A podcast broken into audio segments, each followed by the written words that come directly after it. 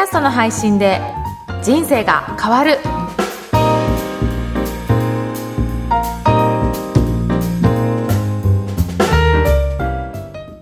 今回の配信はマジシャン藤本明義さんの提供でお送りさせていただきます。こんにちは声ラボの岡田です。こんにちは上田です。岡田さん今日もよろしくお願いします。よろしくお願いします今回はですねあのゲストの方をお呼びして番組を紹介したいと思います、はいえー全都経営の番組を配信されている小木さんです小木さんよろしくお願いいたしますよろしくお願いいたしますよ。ろしくお願いしますぜひ、まずはこの、全都経営という、あのタイトルの番組なんですけど、どういった内容を配信されているか、ご紹介いただいてもよろしいでしょうか？はい。えっ、と、皆さん、禅と聞くとすごく硬い、また経営と聞くと硬いと思うんですけども、身近に我々の足元にあるもの、禅的な教え、日本人っていうのは本当に禅を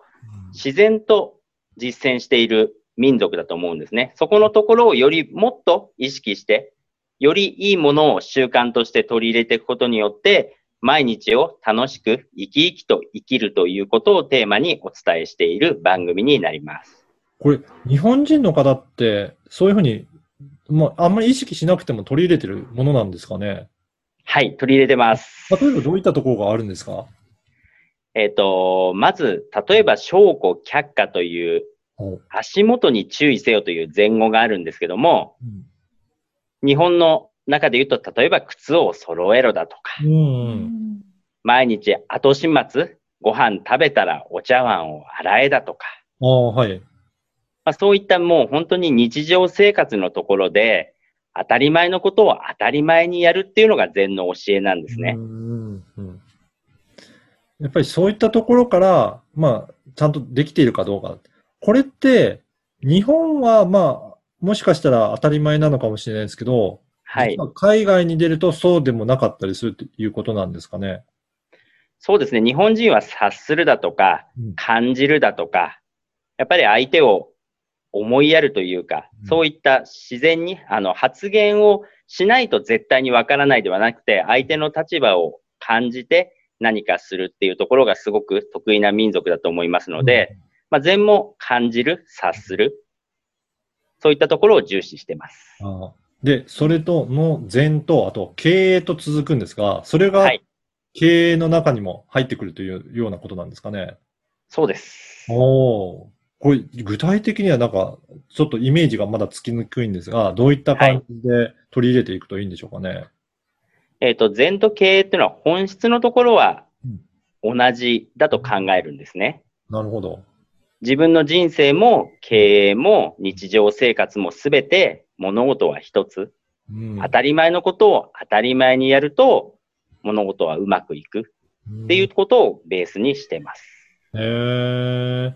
で、この番組では、だその当たり前のことを、まあ当たり前にできるように、まあいろんなはいエピソードを踏まえながらお伝えいただけるっていうことですかね。そうです。うん。これ結構もう、あの、番組としては長いですよね。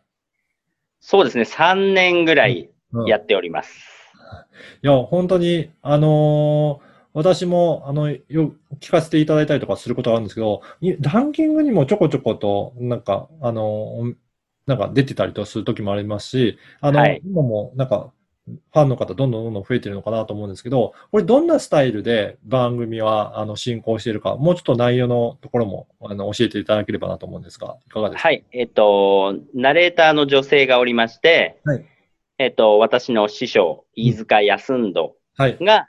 その質問に対して答えたり、まあ、禅の言葉を解説したりう、んうん。より身近に皆さんが感じていただけるように話をしているような番組になります。うん、そうですよね。なんか、禅のことが本当に身近なものなんだなっていうふうに感じていただければと思います。何かはい上戸さんの方からなんかご質問とかありますかね？あの番組聞かせていただいてて私もその例えば人生は自分で作っていくっていうふうに思っているのでなんかすごく共感する部分があるなと思いながら聞かせていただいてるんですけどうん。その小木須さんがまあその禅とかマインドフルネスってたたくさん勉強されてる中で、うん。あの先生、飯塚先生のなんか魅力とかっていうのってどういうところだなって思われますか？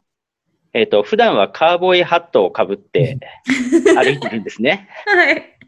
まあなんでかっていうと、馬に乗って、いや、カーボーイなんですよ。毎週土曜日は御殿場に行って乗馬をしてるんですけども、もう本当に自分のやりたいことをやっている。で、それが自分勝手じゃなくて、なんだろうな、周りに自分自身のこの禅の教えを実践するために、自分が背中をみんなに、弟子たちに見せているっていう、その人間性、人間力っていうのはすごいですね。うーん、すごい魅力的な方ですよね。ねぜひぜひ、あの、リスナーの方にも、この番組の、あの、URL を、あの、ポッドキャストの説明文にも記載させていただきますので、ぜひそこからチェックしていただければな、というふうに思います。そして、あの、今回は、ぜひ、小木さんからも、えー、なんか、ポッドキャストにまつわるご質問いただければなと思うんですが、何かはいあるでしょうか？そうですね。岡田さんが今、ポッドキャストをこう積極的にはい。世の中にこう進めているというか、うん。世の中に広めている仕事をされているじゃないですか。はい。でその中で今後このポッドキャストのあり方、うん。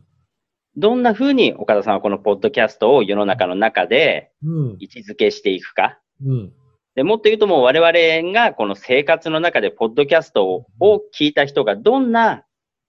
メリットを得られるのか、我々の人生にどんな喜びを与えてくれるものとなってくれるのか、大きなビジョンをちょっと聞きたいなと思うんですけども。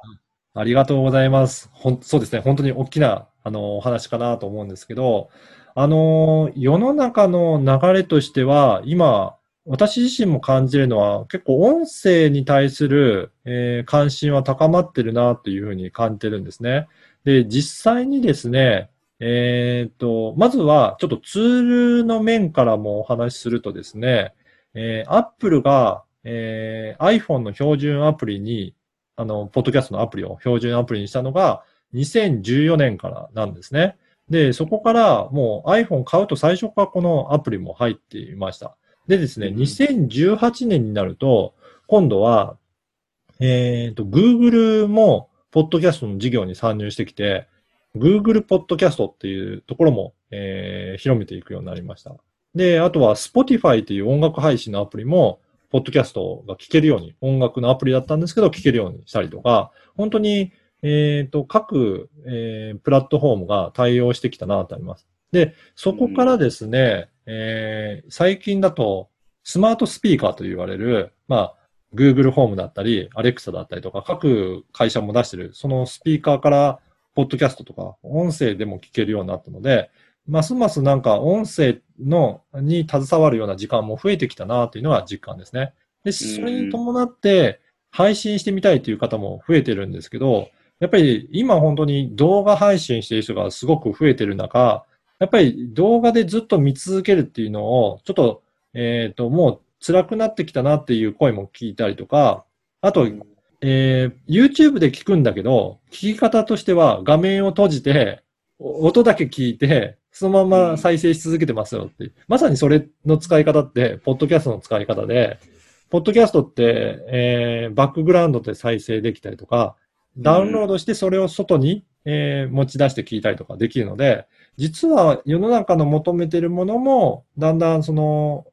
視線を固定されるものではなくて、音声で聞いて、えー情報を得るっていうのは求められてるなっていうような感じがしてます。